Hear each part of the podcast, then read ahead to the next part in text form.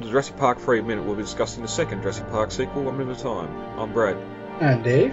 And today we're here to discuss minute 58 of Jurassic Park 3. But before we get to that, David, there's been some unfortunate news in the fandom over this last, uh, a bit, bit over a week ago, but I think the general fandom's starting to learn about this past week. Yeah. Unfortunately, a friend, a dear friend of both you and I, Astrid Vega, who ran the um, YouTube Jurassic Park toy reviews, the JP collection, Mm-hmm. uh, and she did had the Jurassic Room. I think it was considered. I think it was in the Guinness World Records as the largest Jurassic Park uh, collection, uh, at least known, at least publicly anyway. Yeah, I know. I know the collection had been counted. I wasn't.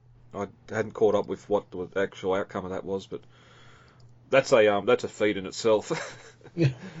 She was an extremely passionate fan. She had her own Jurassic Park themed restaurant, Prehistoric Land in Guadalajara, Mexico, and she was just an amazing friend, an incredible fan, and it's a loss deeply felt across the fandom.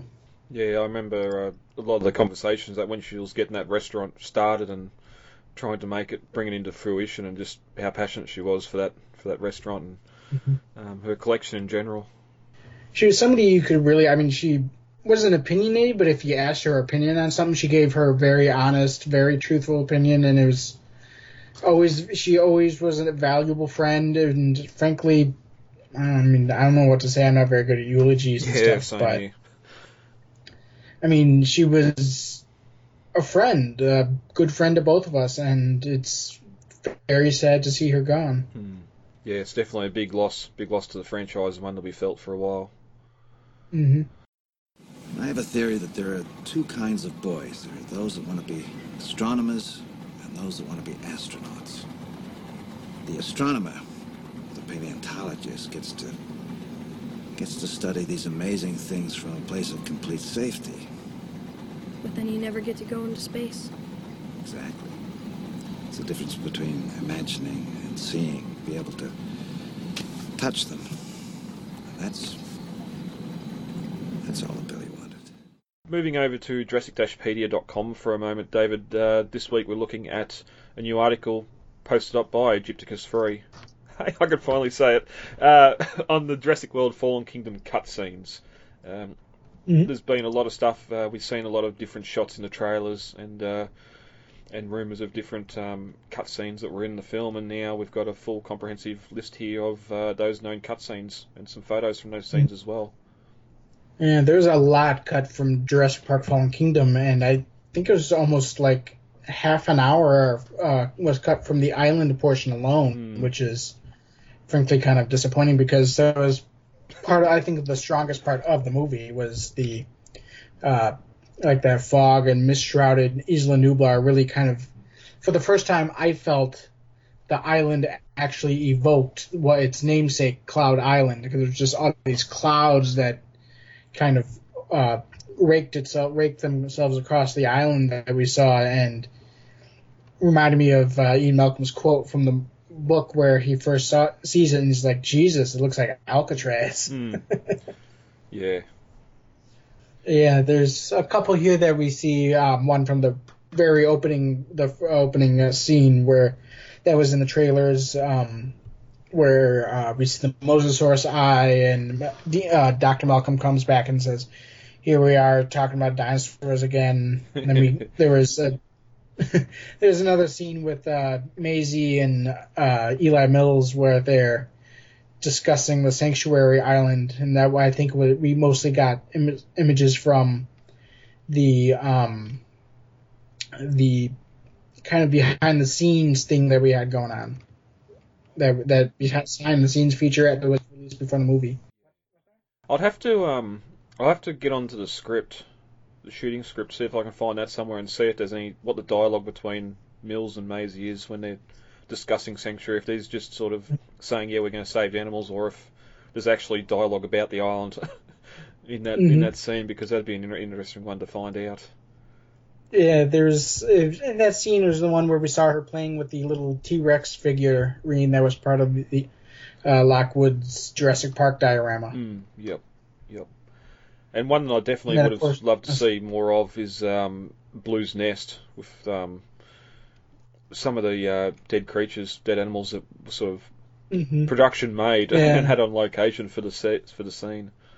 hmm Like the um, one of one of them was a giant, uh, a very large crocodile uh, skull, possibly a Deinosuchus, Hmm. which is an extinct species of crocodile, and then another one that is a bit more infamous, the uh, Stegozilla that we that we see outside of Blue's Nest. That thing is a monster. Oh yeah, Uh, I mean, we got pictures up here, and it just shows this beast is like sixty feet long, like 30, 40 feet tall. It, it's literally Stegozilla. Yeah, I, if if you've been hiding under a rock for a while, you you probably don't know what much about what the uh, the issues with Stegozilla are. But head over to Jurassic Dashpedia and check out the photos, and you'll see, or even just Google Google Stegosaur Blue's Nest or anything like that. Just production building this massive, I wouldn't say puppet, but a massive prop of a dead Stegosaur, um, and it Mhm. being. At least I'd say at least twice the size of what any other Stegosaur we've seen in the franchise, if not bigger. Yeah, and I, one of my favorite um kind of cut scenes that were filmed was there was a uh, inflatable Indominus Rex head that they used that may uh I'm sorry not Maisie um that Iris was going to have to defend herself with where we see Iris gets killed by the Indominus Rex and that that entire scene was cut from the movie. I'm not even sure if they fin- if ILM finished it or not because they got a still with Iris defending herself with a broom against the uh, inflatable head. Yeah, I deep down I hope that's because at last minute they've decided that they want to bring Iris back for the third movie and sort of continue that Maisie storyline and not Mhm. not have her killed off because it is one of the, those mysteries of the film. What what happened to her? Yes, she was fired and presumably left the mansion, but we have this photo of her confronting the Indominus and uh, the Indoraptor and presumably it Mhm. killing her and I- I- it's not something you need to see in the film. You don't. You can see her start to fend it off and just cut to a scream or something. But even just the visual of this poor old woman that's been fired and when all she was trying to do was look after Maisie and keep Lockwood secret, and um, she come for, Mhm. comes to the uh, jaws of the Indoraptor when that should be more for the uh, the villains in the military to get picked off by that thing. Mm-hmm. And lastly, here, just one of my favorite that was cut here was a extended scene with um, Mills showing Eversol the uh, the auctioneer. He's showing him off the Indoraptor, and we see the Indoraptor's claw just come out of the shadows and just kind of like flipping a human skull. And this is one I actually had storyboards for it as well. There's going to be a whole scene where it's kind of almost I think it was described as a uh, uh, what was that last uh, uh, last poor Yorick uh, what was that? Oh Hamlet. Hmm. where we see the uh, uh, the Indoraptor kind of holding the skull like Hamlet. And it's almost like contemplating its own existence. Well, it adds, it somewhat adds- like Hamlet in that scene. What's that? Yeah, it adds a lot to that um, the whole sequence with the Indoraptor in the basement too, because it shows on security tapes when um, they have a technician that's grabbed by the animal, which is most likely why that red line's painted on the ground, and then the uh, the lighting in that sort of alcove or in that area where it is, the, they find that the Indoraptor deliberately smashed the light so it was in the dark. Um, and as you said, he sort of Mills brings the auctioneer in to show him, and that's when he's playing with that skull of that technician, which is a funny little bit that just means they haven't been able to get in there close enough to it or trank it to uh, retrieve the body. Oh yeah, well, remember when uh, Ken Wheatley he tries to trank it and it pretty much has no effect, but it would also kind of imply that maybe they've tried tranking it, tranking the Indoraptor before, and it understood what it was in. It was meant to do when it encountered a tranquil- tranquilizer dart. Mm. Sorry, I got a little tongue twisted. Well, and that would have made that Wheatley scene a lot better if, if we'd known previously.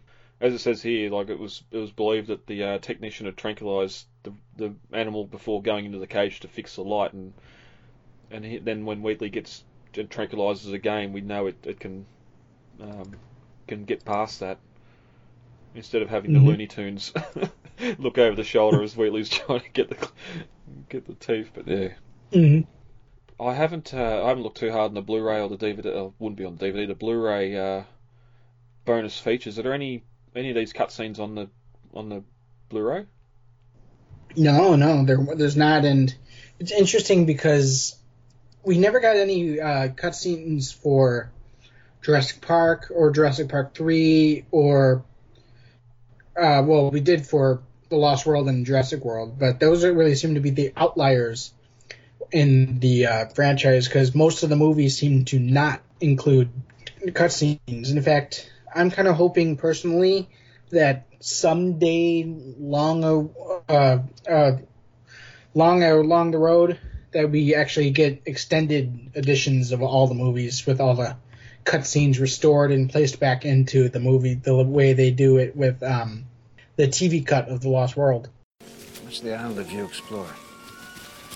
I stayed pretty close to the compound. Figured if anyone came looking for me, that's where they'd start. All right. Lastly, before we get into today's minute, we've got a bit of feedback here, and over the last couple of weeks, um, there's been some discussion, some good discussion on the uh, Facebook page about the uh, the fence that we come to with the uh, aviary, uh, the aviary canyon, and um, Jeremy sort of posted on there just it's why he loves the film and being on Sorna, um, being able to sort of imagine and um, Mhm. speculate about what what actually was happening on the island before Clarissa hit. Oh yeah, That's why we love Sorna.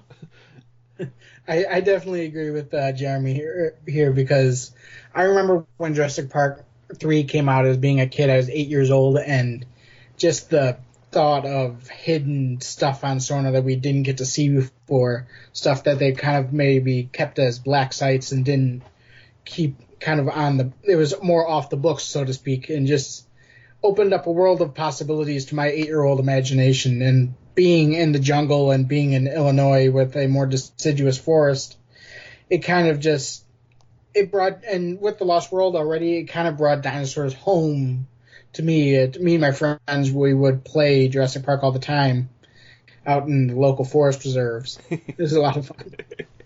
Uh, and also, um, I noticed noticed a couple of weeks ago now that there's um there's a new service I got emailed about the uh, the podcast, and it's sort of it shows me feedback left in other other places where the uh, the podcast is being released because I can only see iTunes Australia here and not not US or anywhere else, and hmm there's been a fair bit of feedback left on um, some of those services as well, and um, Oh, great.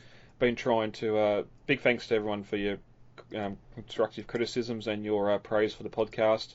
I know there was one there that um, was talking about the uh, the 40 minute toil uh, movie discussion before we actually get into the minute itself. And I know editing, I know like oh wow that was 35 minutes of us talking about the colossal T Rex, and then and then six minutes of the uh, the minute itself. So I hope I hope you're noticing a bit of a difference. We've we've started Jurassic Minutes, which will uh, be that monthly stuff we talk about news and that. If we do get some new acquisitions or new things in, we Mhm. will talk briefly about that at the start of the minutes, as we'll uh, hear next minute. But um, we are going to try and keep the bulk of the episodes to the uh, the minutes themselves, and we can um, do mysteries or do Jurassic Minutes for the uh, other stuff to cover that. And looking at the uh, the download rates, there's a lot of people that are interested in that the Jurassic Minutes and the uh, us talking about news and other things as well. So we'll definitely be keeping that going as we head into Jurassic World 3.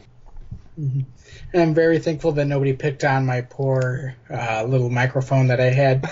I, I I'm sure people who have been listening to the podcast for a while recognized a very great increase in the quality of my microphone in the last couple weeks minutes, and that's because I recently bought a new microphone that is not something from 2003 that I bought out of a pawn shop. yeah, well, that's I've always been told if you have audio issues like that, just own it and keep going. Don't don't bring light to it. If if people are listening, they're listening because they're interested in the content and they'll um for the most part put up with issues like that. And I've, I'm am able to remove some of it during editing, but yeah, some of that some of that buzz and volume automatic volume change was was hard to get around. All right, uh, ready to get into today's minute. yeah.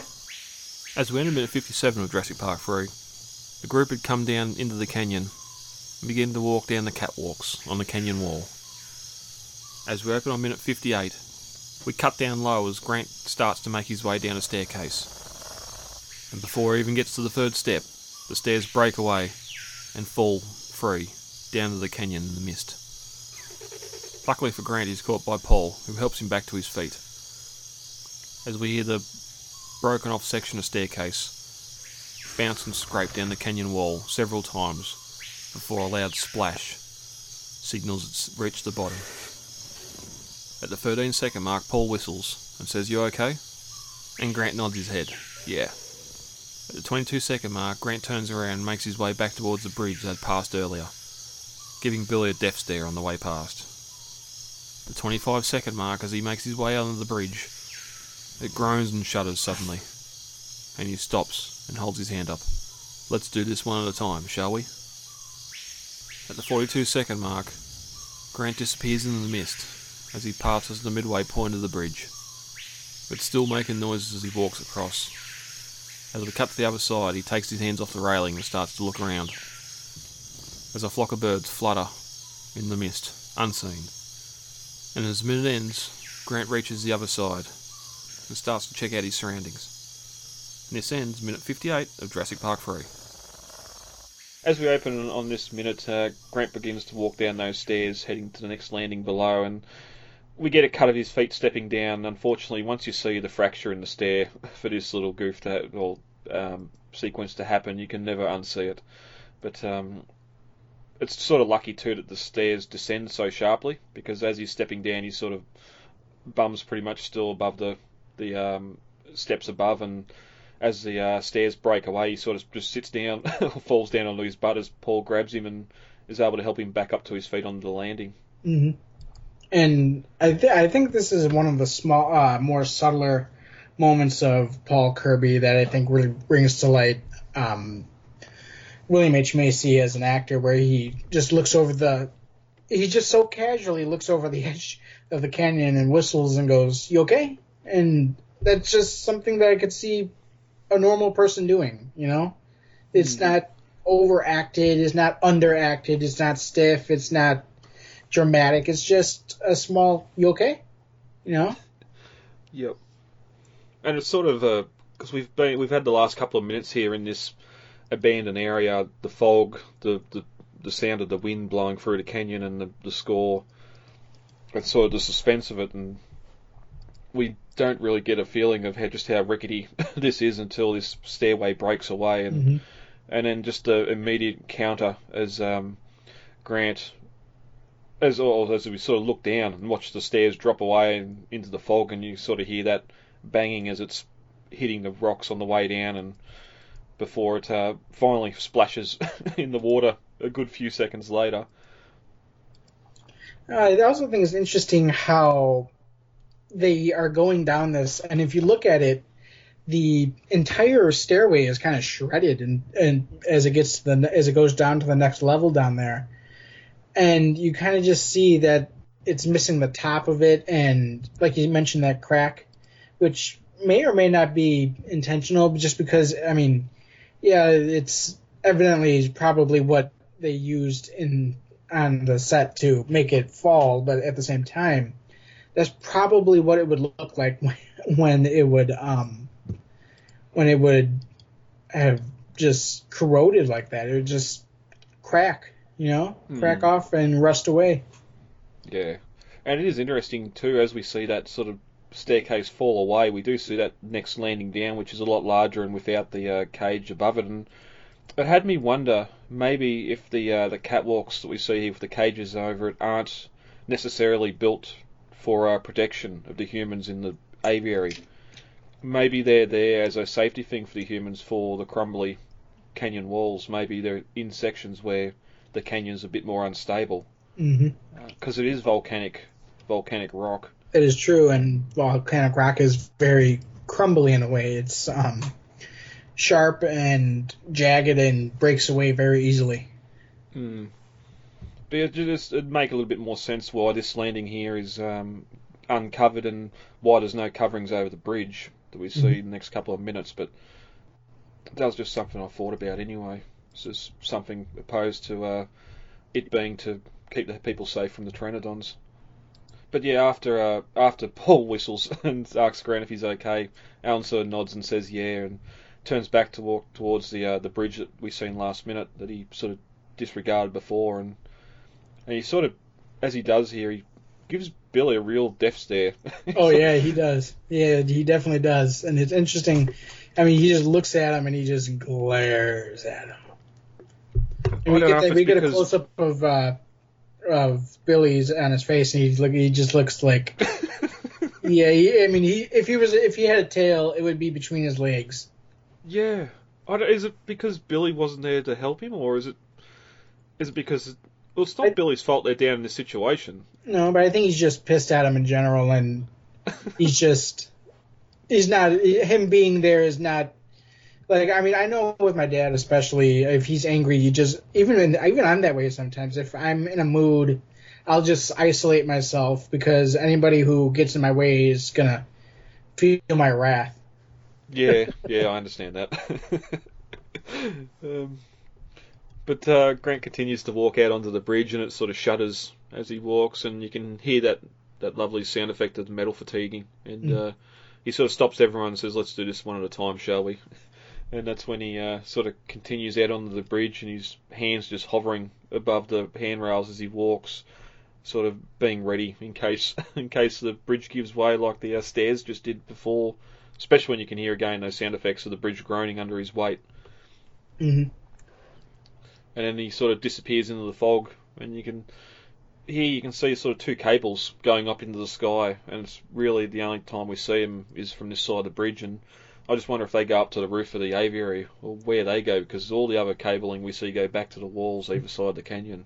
Well, yeah, because we see the other two, uh, the other two cables here that are look like they probably anchor back into the canyon or onto the um, onto the metal uh, catwalks themselves.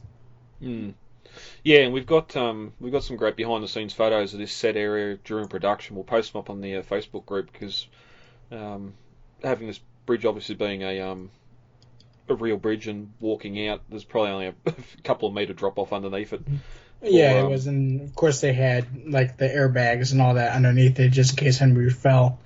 They're Mm. always uber careful with on productions like these, you know. Yeah, yep. Um, and we say cables. Yes, it's supposed to be cables in a film, but most of it's rope painted grey, like we've seen up on the fence earlier. Yeah.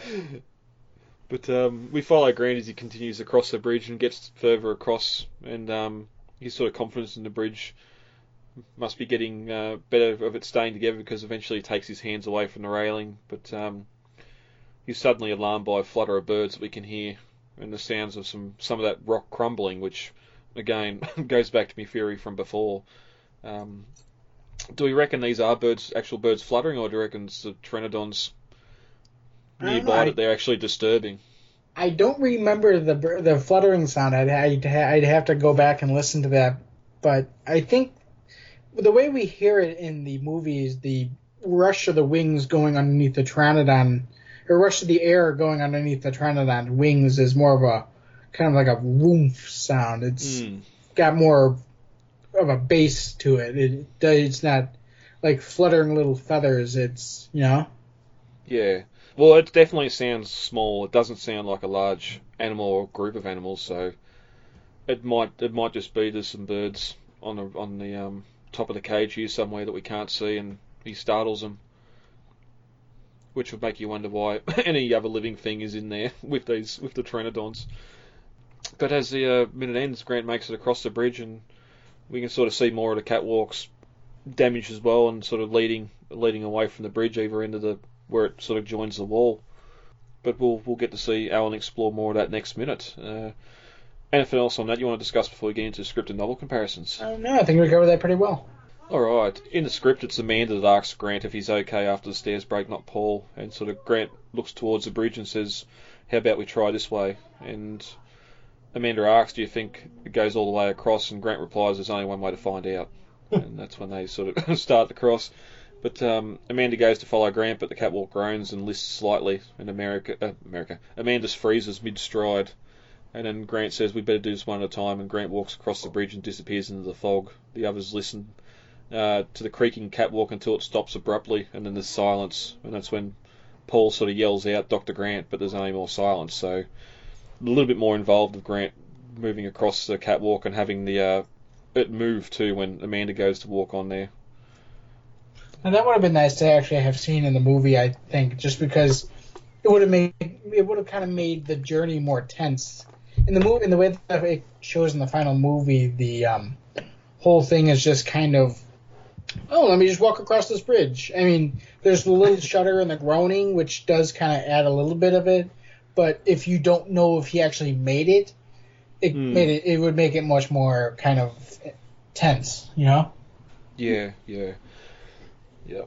And especially after we just seen a section of catwalk fall away because of its age and that, and here we are on exactly. another. The only the only issue if that would be then later on we get it in the film too where everyone runs out onto the bridge after Eric starts to scream and get carried away. Which if it was rocking and swaying with just Grant and Amanda on there, then you had another two or three bodies on there. It'd be actually funny to see it fall after they all ran off, just because no, that's it, it's it's gone. But but in the novel we uh, get Grant say let's try this way, and he sort of adds that, um, there's probably another stairway on the other side, which gives more of a reason why they why they're heading across the bridge to find another set of stairs to make their way down to the lagoon or down to the river. Mm-hmm. But um, that's 58. Dave, anything else you want to discuss before we get heavy for the day? I just want to mention that the um, reasoning for Grant, I think, would probably be that he was looking for the quickest way down to the bottom of the canyon as possible, and that's why he just went right ahead for those stairs in the first place. And when that became a non-viable option, obviously the next thing to go to would have been the bridge across. You know? Yeah, yeah, because they've already moved down down a level from where they were at the observation Mm-hmm. platform or land um, landing higher up before, and if they could make across the bridge and maybe see if the uh, the catwalks continue down. Um, I suppose with the tenseness of the scene too, of going over the bridge, with the stairs falling, we know how high up they are, which adds to that tenseness as well. We we heard those stairs fall for a long time before they splashed in the water. hmm Well, later at the end of the um, whole scene here, we when they're in the boat and the fog is clearing, we see that they were pretty high up because the um, observation platform underneath the observatory at the edge of the cliff is at the very very top of that whole dome, and the cliff is itself is pretty pretty large. Mm. Yep. Yep. But we'll get there in a couple of minutes' time. Mhm. If you want to get a hold of us, you can email us at lostworldminute.com. The main website is jurassicminutes.wordpress.com, and you can find the Lost World Minutes and Jurassic Minutes over on Facebook with the uh, pages there. David, where are you on Twitter and Instagram? Uh, Twitter, we are at Jurassic Minute. Uh, Instagram is the Jurassic Minutes podcast. Some of the worst things imaginable have been done with the best intentions. This is how you make dinosaurs? This is how you play God. If we split up, I'm going with you guys. Dinosaurs lived 65 million years ago. What is left of them is fossilized in the rocks, and it is in the rock that real scientists make real discoveries. Now, what John Hammond and InGen did at Jurassic Park is create genetically engineered theme park monsters, nothing more and nothing less. Um, are you saying that you wouldn't want to get onto Isla Sorna and study them if you had the chance? No force on earth or heaven get me on that island.